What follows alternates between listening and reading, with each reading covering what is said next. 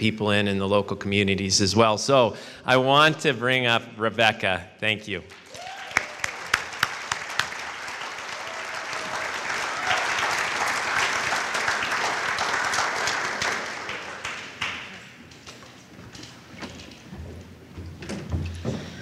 I'm Rebecca. I'm an alcoholic.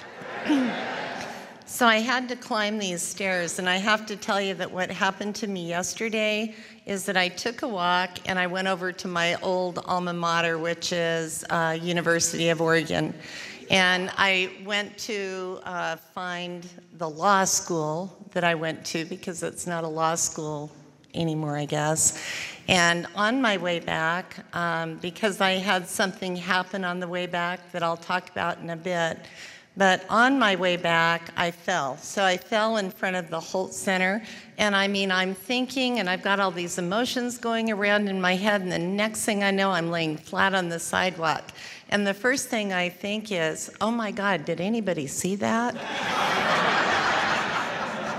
and the next thing I think is, did I break my hip?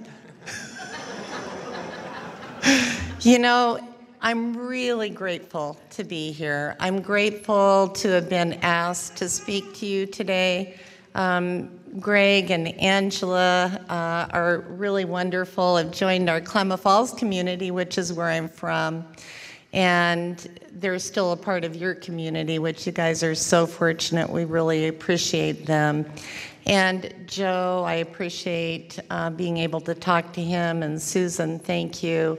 And thank you to the speakers because I, I'm just in awe of all of you Allison and Danny and Pixie and Barbara. I don't know where you are, Barbara. Hi. And Leanne, uh, thank you so much. Thank, there you are. I have to find you all. You know, I've spent most of the conference so far up this portion up here looking backwards, looking out on all of your faces, and it's touching. I get to watch everybody here. You're all on the same journey that I'm on. Some of you have been here longer, some of you have been here less time, but every single day is so important. And if you're a newcomer, I hope that you've heard something at this conference that will keep you coming back. And there's always somebody that we can relate to.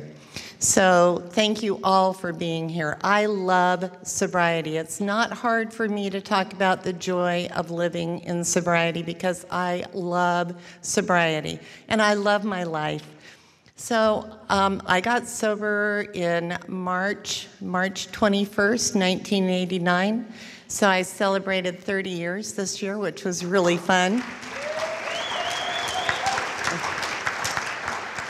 And I got my 30 year coin in Hawaii on the beach at that wonderful church meeting that is right on the beach. And, you know, I got some shells and oh my gosh what a you know what a wonderful celebration to be sober. I have a son in sobriety. He's given me permission to share a little bit of his story only as it relates to me. Um, i have a daughter who's in a different type of recovery. She's also given me permission to share her story a bit only as it relates to me. So with that i'd like to tell you um, you know, I'm going to talk about my family and my story as I was growing up for this reason. And it is the reason not because I drank over this, but because I believed I had every reason to not relate to you when I got here. I thought that my story was different. Nobody had a story like mine and I, I did not believe that any of you would understand me. So I was born into a situation that was filled with grief. My, uh, I'm an only child. I had a sister who was born a year before me. Um, my father and mother were picking my, my sister up from a, a um, babysitter on the 4th of July. My mother tripped and fell. My father got out to help her, and the car ran over my sister. And she died.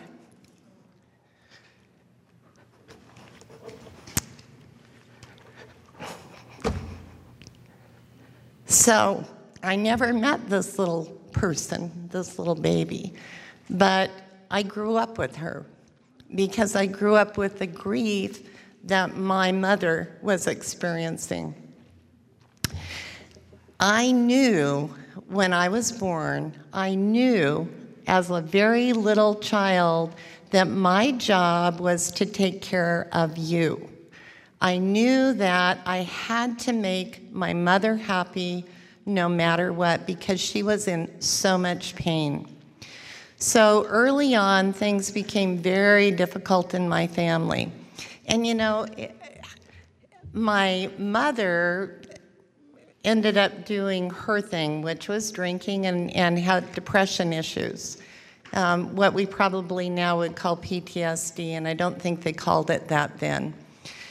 She uh, ended up in mental institutions. And so I would go live with my grandmother and my grandfather, and my grandmother was this really religious woman. And so I'd go to church all the time, and, and you know, it, it was a really stable home, and she gave me all those wonderful things. You know, she cooked, they had friends, she quilted, uh, we went to church, everything was really good. And then my mom would come home. And my mom did not come home to Klamath Falls because she couldn't. And so where my mother would go would be Reno, Fallon, Carson City, Lake Tahoe, and my mother dealt cards. And so what would happen is, as a kid, I'd live with my grandparents. And then when my mother got better, I'd go live with her. And that sort of back and forth happened for a while. My father was also in the picture. He had divorced my mom. They weren't able to make it through that very difficult time. And he was remarried and had another family. And he'd been in a very bad accident and had his legs crushed. And, and so uh, my father, at the age of 32, um, was very depressed, was not doing well. I was living with my mom by that point. And I have to tell you, you know, the first time I remember going to my mom's in Reno, I guess it was Fallon, is where I ended up. I remember riding the bus, and so I related to that bus story. So the bus ride, though, was from Klamath Falls to Reno, where my mom picked me up, and I remember having this little suitcase, and I remember getting on the bus. It was a Greyhound bus, and I remember sitting right behind the bus driver, and off I go to this new adventure. So I end up going to live with my mom, which is pretty peaceful because at the time, my mother and her new husband were in sobriety. And I didn't really clue into that until much later when I got sober. So all I remember is going to this place, and I remember these men in suits, and I remember them standing up. There was a man standing up at the podium, and he was talking, and I couldn't remember what he was talking about, but I just remember that everybody looked really good. Um, but that didn't last. So, what happened next is my father shot himself. And so the grief was just overwhelming. This is what I really remember about my childhood is this horrible amount of grief. And I remember this situation. We were at the bowling alley, and I found out my father had died at the bowling alley. And my mother was in the bathroom and I could hear her throwing up. And her friend pulls me aside and says, You know, she's really upset your father's dead. And and and I remember thinking, uh, not, oh my God, my father's dead. I remember thinking, oh my God, my mother, my mother. So I was so worried about her. I remember feeling that overwhelming um, just overwhelming thought that I needed to be there for her. And so through that, at some point, my mother and her husband started drinking again. And so my stepfather was a doctor. And he was the doctor in Fallon. We lived right on Main Street, and he provided all the care for the House of Ill Repute in Fallon. And so these women would come through our house. I mean, they'd just come through our house all the time because our our house had the office in the front. And so they'd come back, and the guy that was with the women would come to our house. And, you know, one really great memory I have is this guy had this huge bag, I mean, huge bag of sunglasses. And I'm like, and he says, Would you like a pair of sunglasses? And I'm like, Well, absolutely. And so I dig to the bottom and find the shiniest, prettiest pair of rhinestone blue sunglasses. And, you know, I have those kind of memories from that time. I have some really bad memories because when they started drinking, my mother and I would move out, then we'd move back in, then we'd move out, and then we'd move back in. And so I began early on to feel that very strong sense of powerlessness. I, I, just knew that things were spinning out of control, and I just didn't know how to pull them back together.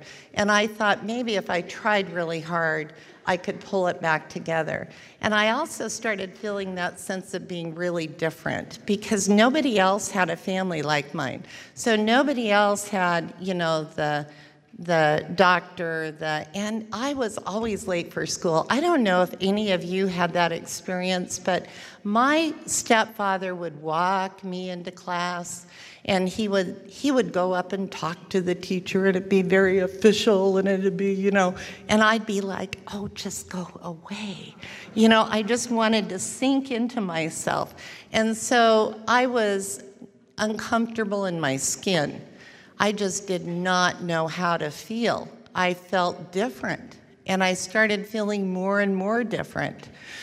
So my father stepfather lost his physician license. He lost the license to practice in Fallon, Nevada, everywhere in Nevada. And so one day we came home and the house was padlocked. And so, um, you know, something had happened financially, and I got sent back to Klamath Falls. So I'm in Klamath Falls again, living with grandma and grandpa. And the next thing I know, I'm getting called to come home again. But this time we're going to New Mexico. So we go to New Mexico and get down there, and everything's good. You know, I'm getting a clue that when people don't drink, life gets better. So life is better for a bit, and then everything goes bad again. So by this point, I'm probably in like sixth or seventh grade. And just, just throughout this, my mother is suicidal. So my mom would attempt suicides. And on at least one occasion early on, I found her. And so I knew early on that my job was to save my mother's life. I knew that I had to watch her. And I remember a particular experience where I was at my friend's house and I was going to spend the night. And they had this very normal house. Her name was Kathy, and her parents were, they called them salt, salt and pepper. That's what they called the mother and father. And I remember them having this extremely normal life, like everything seemed normal. And I went over to spend the night, and something just bothered me. And I said, I have to go home. I just want to go home. And when I got home, my mother had attempted to take her life. And there was a friend there making her throw up. And so it became very difficult for me to feel like I could go anywhere. I started to feel like I just needed to be where my mom was. And so when we got to New Mexico, my mother and her husband um, separated. I mean, things went bad again right? Because drinking started and just, you know, I don't have to tell you that story, what happens in relationships. What happened was they ended up separating. So we lived in Lovington, New Mexico. And we lived in this great house in this great neighborhood, and you know, the Cadillacs out front. And one day I got home, and my mom had all my stuff loaded up. We got in a car, and she said, We're moving. And I said, where to? Well, we moved to Hobbs, New Mexico. And where we moved to in Hobbs was um, like, it was a housing project. So for me, I'd never, you know, I'd never been exposed to different environments. And so I'm living in a house housing project. It's in the 60s. There's lots of tension. The, you know, there's just lots of things happening. And again, I felt like I didn't belong. So now I don't belong. I'm like, none of the kids wanted to talk to me. Nobody wanted to speak to me. Um, I mean, I was being excluded. You know, it, it was, I just didn't fit in. And I ended up finding some people that, you know, plugged in the record player and listened to the music out on the basketball court. And we had a great time in the evenings. I was pretty much on my own. I was starting to get to, exposed to other thoughts. And, you know, I, I started to fit in with that crowd. But then my mother tried to take her life again. And this time she did it in a big way. And so what happened to her is she was committed and she was put into the Galveston State Hospital um, in Galveston, Texas. And my grandmother came down, picked me up, and took me back to Klamath Falls, Oregon. So now I'm going to church every morning. I'm going to church on Wednesdays. I'm going to church twice on Sundays. And again, I'm, I'm thinking, I just don't fit in with these people. I know way too much. I've been exposed to way too much. And I didn't know why I didn't fit in then, but I just knew I felt like I didn't fit in.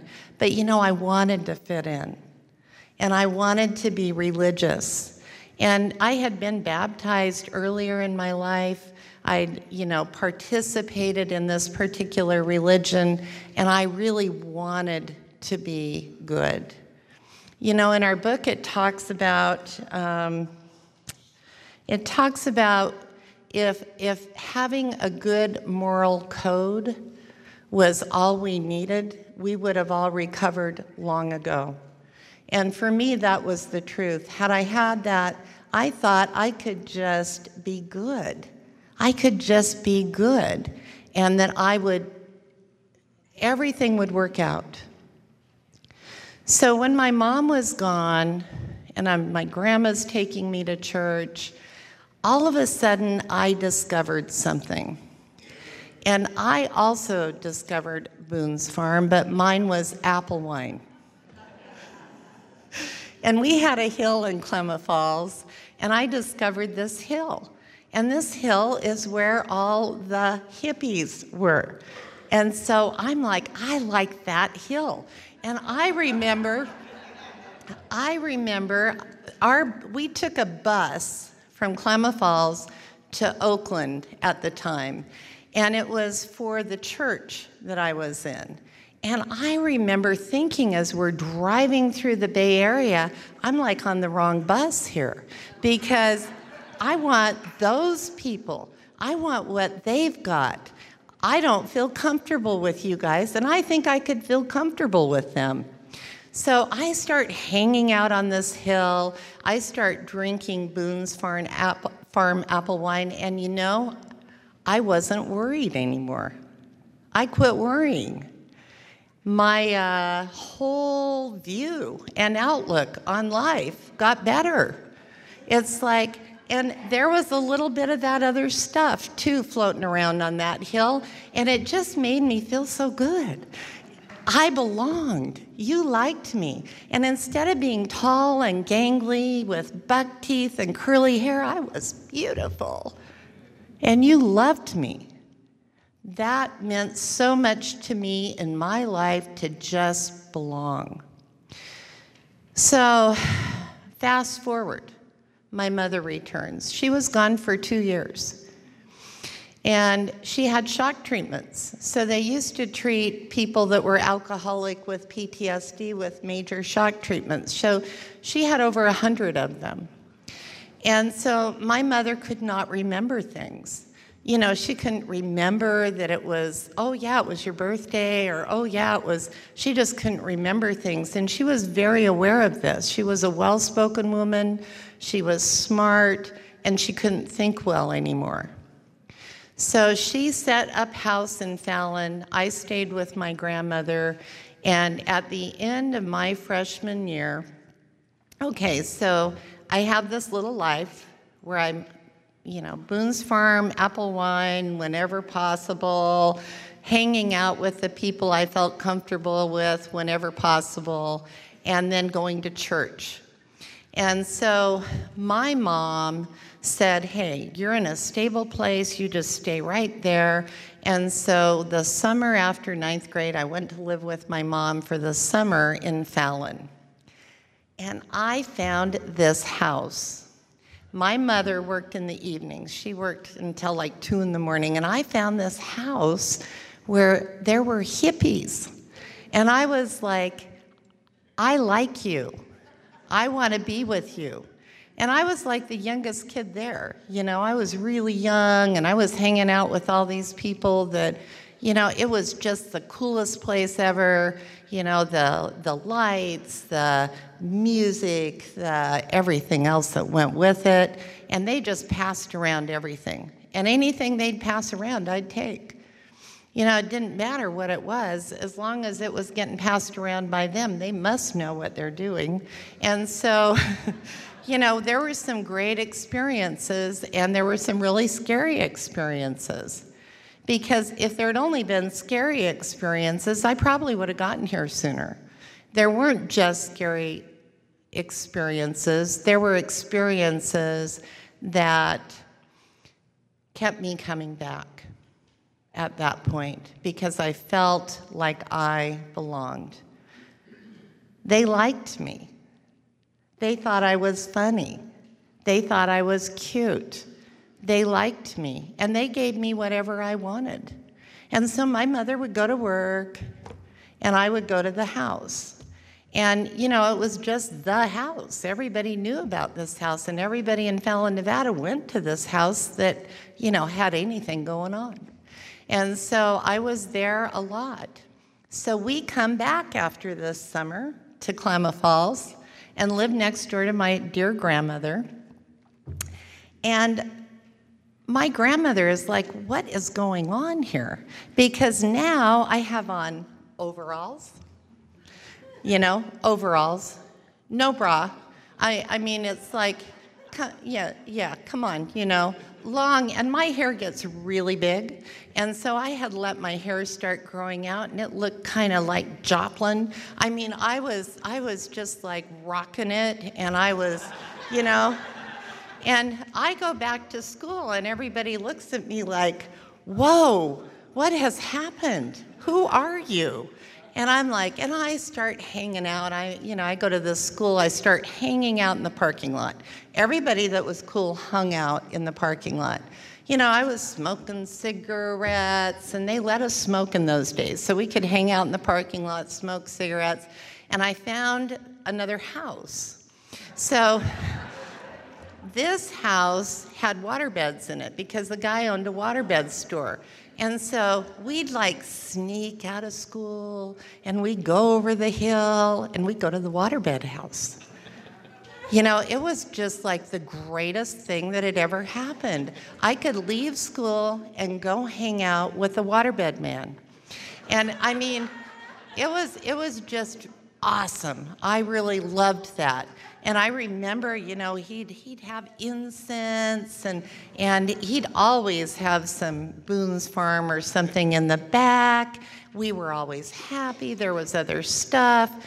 And, you know, I started getting in trouble at school because I was leaving. And so, five weeks into 10th grade, my dean of students called me in, and, she, and I'll never forget her wording. She said, I don't think this school is for you. And I said, Well, I don't think it is either. and that was that. I mean, I left school Uh, I didn't go back. I never finished high school. I'm like, what's the point? You know, those people don't have water beds. They're so, so I ended up. Um, so here I am. I'm still kind of this Mormon kid, right? Ooh, I'm so sorry. I didn't say, mean to say the, the name, but that's the religion I grew up in. Imagine that. Imagine that.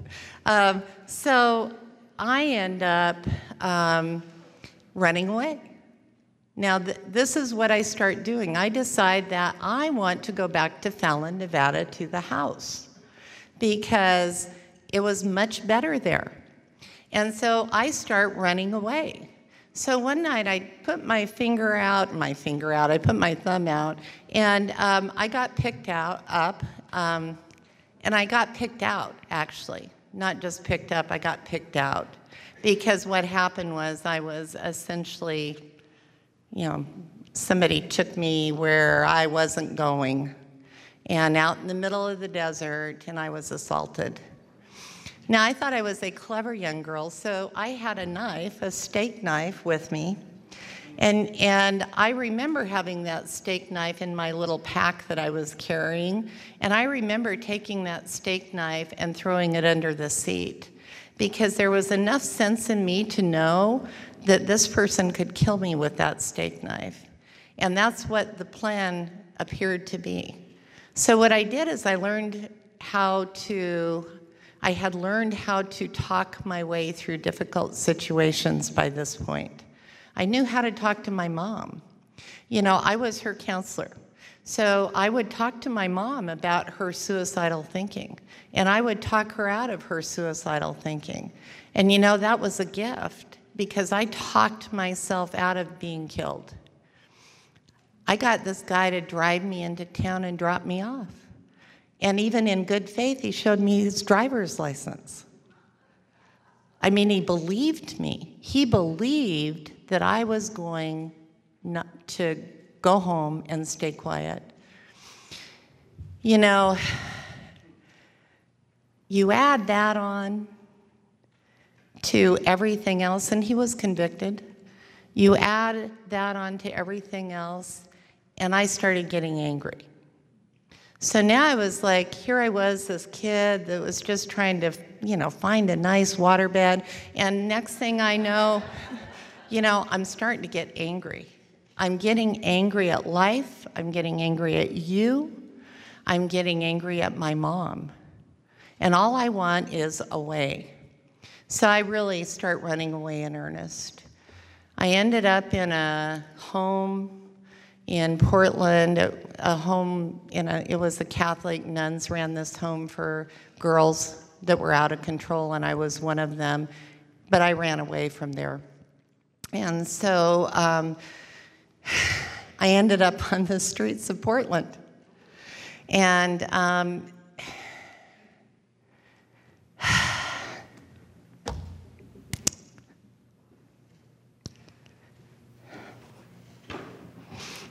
So I had an experience here this weekend, and I'll share it when I don't feel so teared up about it. But you know, I ended up on the streets of Portland, and uh, that was a scary place to be. I ended up in abandoned apartment buildings. There were definitely no water beds. There was no fun. It was very scary. But you know, I didn't know how scared I was. I just kept going along with it all. And by the grace of God, I ended up getting dropped off in the woods somewhere. And, um, you know, I have a friend here that hikes the Pacific Crest Trail, and she takes her pack and she goes out and sleeps in the tent. And I'm like, you know what? I don't like tents. And, and I, I don't mind hiking, but I'm not spending the night out there. And just this weekend, I thought, yeah, I got dropped in the woods. So I got lost in the woods on the Oregon coast, somewhere around Tillamook. And if you know that area, it's just like, oh, you know, so I couldn't find my way out. I kept doing circles and circles. And somewhere around like two in the morning, I get out on the road and I'm thinking, so now I'm thinking, right? Okay, do I put my thumb out again because that scared me? Or do I go back in the woods and that scared me more? So I put my thumb out and I got picked up by two really kind people. And they took me to jail. That's, they didn't know where else to take me, so they took me to jail. And so I ended up in jail. So I was in Tillamook County Jail, and I was the only female, and I was the only juvenile. And, you know, I, I was just, wow, you know, how did this happen? So I remember praying. I'd get over that toilet, like it was, I mean, it, it was the toilet was in the middle of the room, so it was kind of the place to go. And I'd, I'd get in front of that toilet and I'd be like, God, if you could just get me out of this, please, just get me out of this. I didn't mean to cause all this trouble. I just want to go home. And by this point, I'm like, I don't know, I guess I was 15 years old. And um, so I had this probation officer uh, who had got me into this school uh, that came and got me. And she said, You know, she said, Your mom wants you to come home with her. And she said, I think I can get the judge to let you go home with her. And by the way, that judge, I have his door. So when the Klamath County Courthouse uh, had an earthquake and went down, they were selling all these items from the Klamath County Courthouse. And that judge that let me go to my mom's house, I got his door. And it has a mail slot, and it's really the coolest door ever. And I have it. So just. so, so I go to my mom's. Okay, so now this gets gets a little funky because the next thing that happens, and this is my first exposure to, it's what they called, I don't know what we called it back then. It's where everybody lived to try and get better. And so there was a place called Synanon at the time. And there was an offshoot of Synanon called Ennetas, and it was in Carson City, Nevada. And they had a pig farm. And they also had some kids from the Synanon founders. And so I went and lived at Ennetas, and my mother went and lived at Synanon. Um, and so I was there for about eight months. I turned 16 in that um, place. Um, but, you know, I never understood that I was suffering from the disease of alcoholism. I always thought I was too young. I thought I was too good. I thought I just needed a place to be for a while. And so I stayed there. And when I left, I left with a heroin addict and I married him. Now I was 16. And the reason I married him is because he was worried that he might get arrested if we weren't married. And so we got married. By then, my mother had left Synanon because they were making the women shave their heads, and it wasn't happening. You know, my mom came back to Reno. I was there. I was now with an incredibly abusive guy. I'm going to get there. I, I so it just takes a minute to get there, right? It's the road we travel. So I get to, um, you know, I get pregnant. I have my daughter, um, my wonderful, beautiful daughter.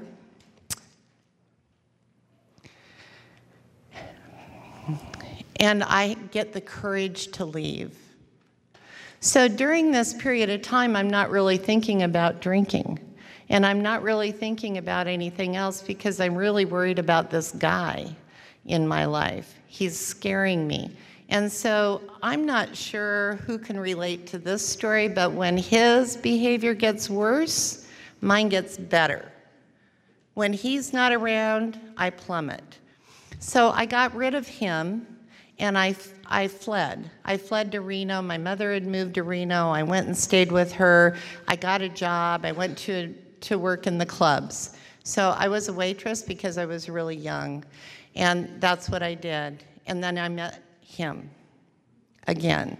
So in between that and here, I'm, I'm still really young, but I'm drinking. You know, I go out in the clubs and drink, and I'm tall.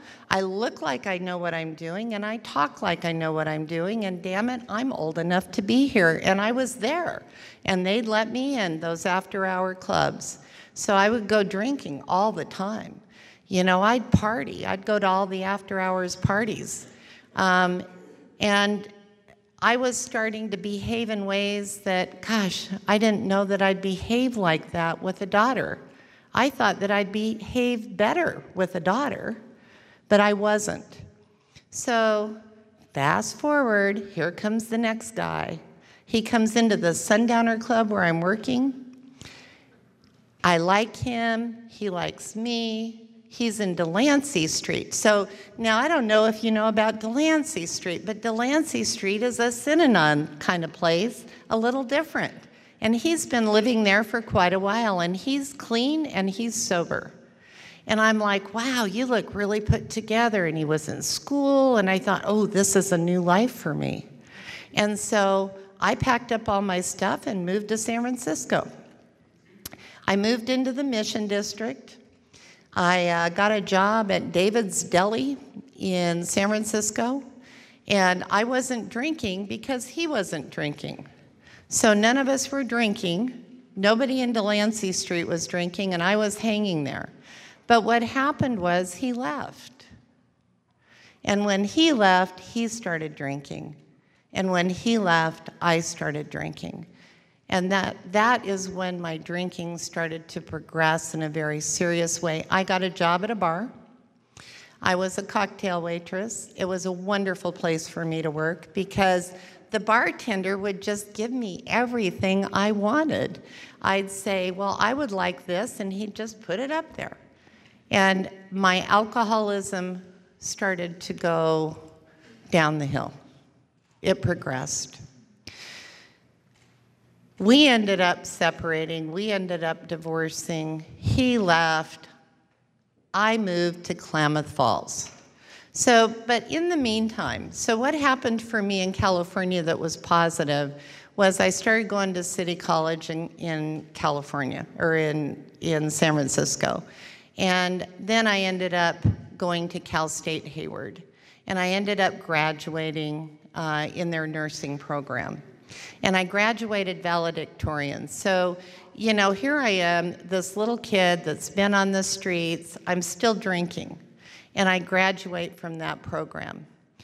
What happened this the right before I graduated is my mother took her life.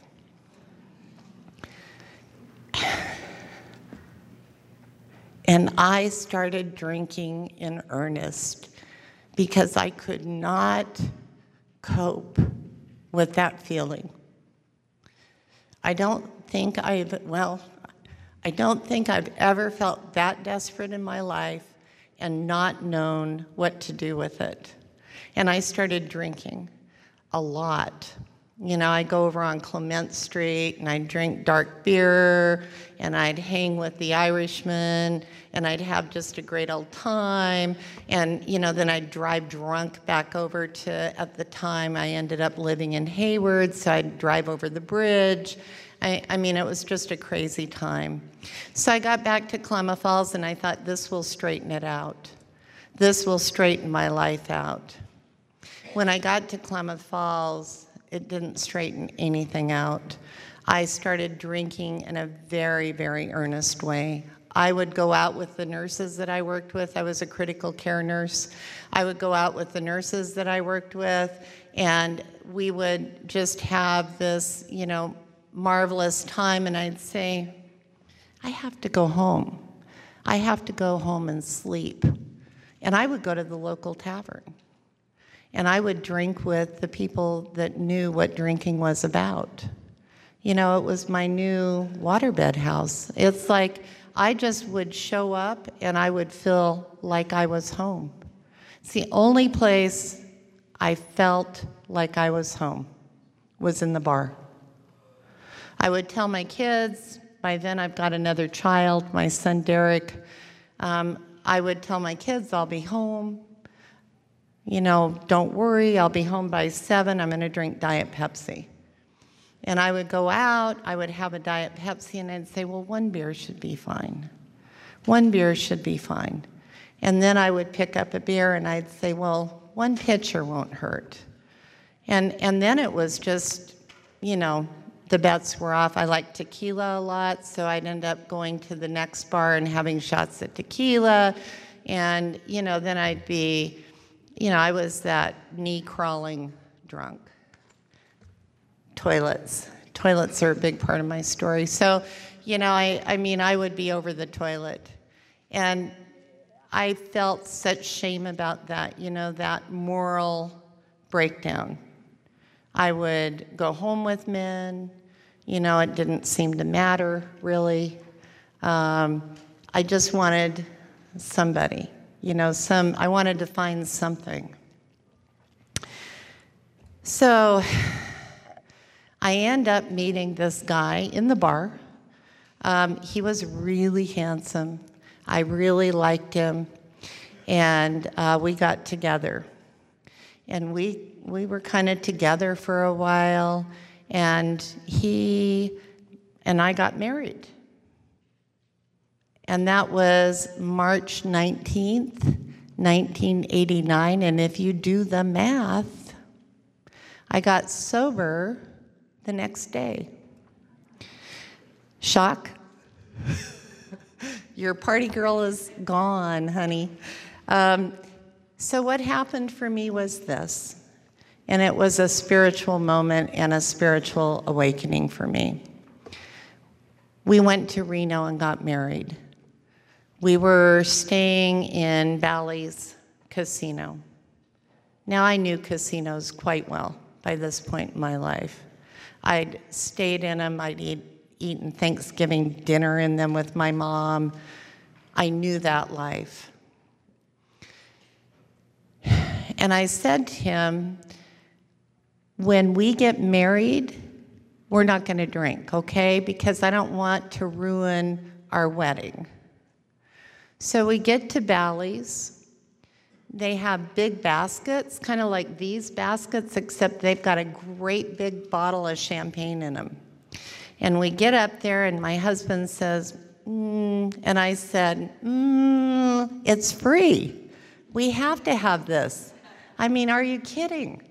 And so we go to our room, we set this basket over on this counter, and I just don't care about anything else. All I care about is when are we going to open this champagne and get to it. You know, I, I mean, it, it was an obsession. It was that obsession. I could not quit thinking about the champagne. I didn't care what we were doing, I wanted that champagne. The next day, we had our kids with us. The next day, his daughter, my son, my daughter were sitting in a red booth.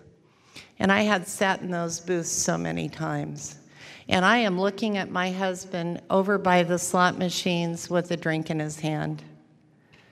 And I had an awakening. And I thought to myself, Rebecca, you have one choice. You can either have this or you can have something better. And I wanted something better. I knew about Alcoholics Anonymous because I knew about it as a young child, and I knew about it through friends.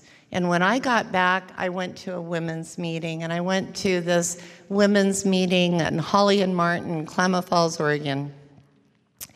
And I saw this woman speak, and I, I will never forget her story. You know, she said, and she lets me repeat this because she's still my sponsor. She said that she got into a horse accident and she got her nose ripped off, and the dog ate it. And I thought, oh my God, I love her. so she, she became my sponsor. That was my sponsor. You know, I thought I needed tragedy. So that's why I'm sharing my story with you because I needed tragedy. I wasn't a tough girl. I, I wasn't any of those things. I had a tragic existence in my mind, and poor me, poor me, poor me. I needed somebody that could relate to tragedy, and she could. so, I'm going to fast forward to a couple of things that are really wonderful that have happened in sobriety. Um, one of them is I got to go to law school. And so I graduated from law school 24 years ago. So I was three years sober when I went to law school. Um, but it wasn't a wonderful experience until this weekend. And I'm going to explain that to you. When I went to law school, I fired my sponsor. I didn't think she knew anything about anything. I quit going to meetings. I uh, quit working the steps, and I thought I had arrived. I thought, I'm, I'm, I have arrived. I don't need all of this crap. And so I go to law school, I make it through my first year, and I am desperate. I mean, I am desperate. My husband's leaving me. My daughters aren't talking to me. They're both on the run somewhere. My son wants to go live with his stepfather instead of his mother. And I'm like, oh my God, what is going on here? And I get in my car and I think to myself, I'm going back to Klamath Falls. I'm going to go drink. Or I'm going to take that next semi that's coming down the road.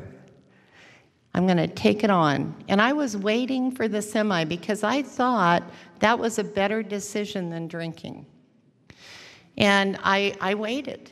And all of a sudden, I see over to the right a sign that says Silver Lake. And I have friends that are sober that have a camp in Silver Lake. They have a all year, like all summer year, um, that they have a camp set out there. And I had been there one time, and I turned onto that road. You know that we take those roads, don't we? I turned on that road instead of into that semi, and I ended up out in the wilderness with my friend who was making medicine bags. And I sat with her on the side of the river, watching her make medicine bags. And I had that feeling come over me. And like you said, it's either God is everything or God is nothing. And I had that feeling deep in my heart that God was right there with me and it was going to be okay. And one of the things I say to the women I sponsor is it's already okay. It's already okay. And that was the feeling that I had. You know, I graduated from law school. One of my kids ended up having um, issues with alcohol. And I'm going to fast forward to this story for a minute. Um, and it, it happened about six years ago. So before I get there, I'm going to tell you just that the thing that I did once I had that awakening is I called my sponsor. And I said, Ray, and you know, I have to tell you, her husband's name is Bill W. and he was my husband's sponsor. And by the way, my husband never did it right. You should have seen his first fifth step with me. It was only this long. And I gave it back and I called my sponsor and I said, You need to talk to your husband about how he's working with my husband on his fifth step. Because that was like totally inadequate. And I remember her saying, You know, why don't you stay out of his business? no. and he never did do another fifth step after that. Um, so, critical care nurse, here I am now, lawyer, um, and I have a son that's out of control drinking. And I'm just turning it over and turning it over and doing the steps with my sponsor and turning it over and turning it over. And, you know, I mean, because my character defects are kicking in. And of course, me, I'm going to save him. You know, and I'm talking about this from an alcoholic perspective. This is my character defect. I'm going to save my son. I finally had to let go. And six years ago on Labor Day, we had a very big family party. There were 20 some people there, all of us sober except for my son, who came in the back, went in the hot tub, went and dove out of a tree into my swimming pool and broke his neck. So, and this is a God thing. So, my husband, who's barbecuing, you know, this is crazy stuff. My husband, who's barbecuing, decides I need to put chemicals in the pool. So, you can't see our pool from where we are. We live on terraces, we live on a hill. So, you can't see our pool. It's not visible from where we're eating. So he goes in the garage, goes and gets the chemicals to go put the pool in the pool, and I'm thinking, why? I mean, that's like really weird. And he goes down there, and our son is floating in the pool. Um, and he screams for me. And my son was blue. Uh, he had no pulse, he had no respirations, he was gone. Now, my son is 6'4, he's a big boy. And all I remember is he was a feather. We just pulled him out of that pool, and I knew that he probably had a neck injury. We pulled him out of that pool and we put him down on the side of the pool. And, um, you know, I was able to do CPR. So, 17 minutes. And the miracle of that is my son has no brain damage today, but he's a quadriplegic. So, my gratitude about that is that he lived, and more importantly than that, and he didn't get immediately sober, but I go to meetings with him now. He's in meetings with me um, he opens up a meeting in Klamath Falls, meeting on Garden Street, 7 o'clock in the morning. I go there too, every day, every day. He's been sober for three years, and uh, at the last conference that we had in Klamath Falls, the Oregon Area Conference, he was the disability person, helping other people with disabilities. You know, it's the gifts that we get in this program are incredible. So I'm gonna going to finish up here. I think we're about out of time. Uh, um, well, so when I was in law school, I did not perceive that as being a gift because I was not doing the work that I needed to do. I was really angry. I really hated law school. I hated the people that were teaching law school for the most part. I had a couple of people I liked. You know, I was very rebellious. It was almost like being in high school again. I did not behave well. And uh, I mean, I just didn't. I'd argue with my professors. I made them mad. You know, I remember one professor like turning beet red because I was challenging him. And I had no business challenging this remarkably intelligent man, but that's what I did. Um, and you know, I've never come back to this law school. Here I am, 30 years sober, and I've never gone back to the law school that I went to. So, yesterday, this was before I fell in front of the Hult Center, not after. I walked to U of O and I found that old law school, you know, and some of that power went out of that. And I thought, wow, wow, I went to this school. I went to this school, and I used to work across the street at Sacred Heart during law school. So I walked down that road. Everybody else would go to the bar, and I would go, not everybody, but a lot of people went to the bar, and I'd go straight to work. And then I came around the corner, and there was a group of homeless kids. And I thought, wow, there I am. That's me. And I wanted to go up to them and I wanted to say, look, no matter what happens, there's gifts for you out there. And those gifts are magnificent and they're huge. You know, I found a power greater than myself in Alcoholics Anonymous. I did not have the power to save my mother. I didn't have the power to save my sister. I didn't have the power to save my father. I helped my son, but I didn't have the power to change the outcome. And I wanted to. I did not want him to have to deal with that situation. But you know what? God took care of that. I have a granddaughter that is his child, and she and I were in the swimming pool. We have cut the tree down, but we all st- still love to swim. And she and I were in the swimming pool the other night. She's 12 years old. She looks at me and she says, Grandma, if there were one thing that you could change, what would it be? Easy question, right?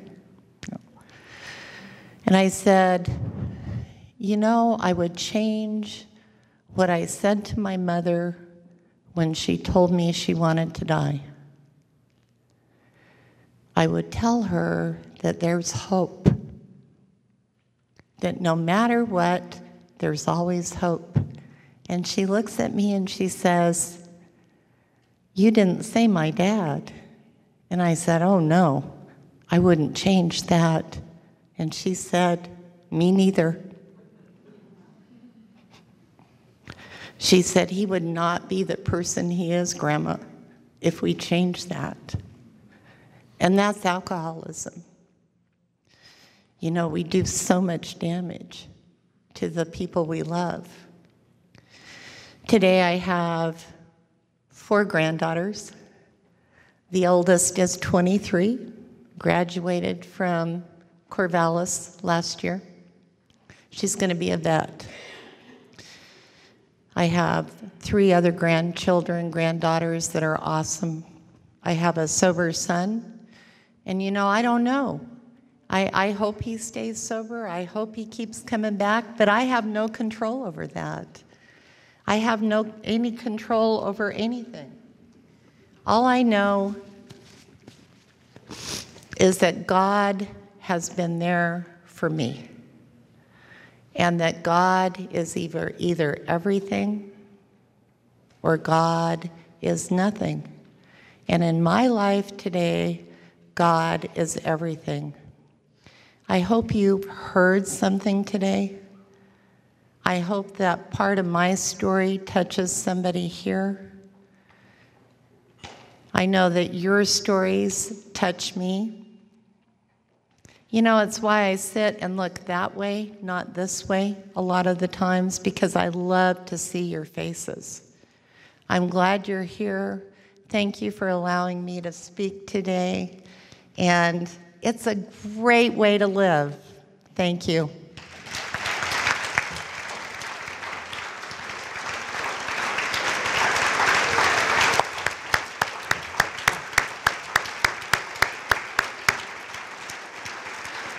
All right, let's circle up and do the serenity prayer.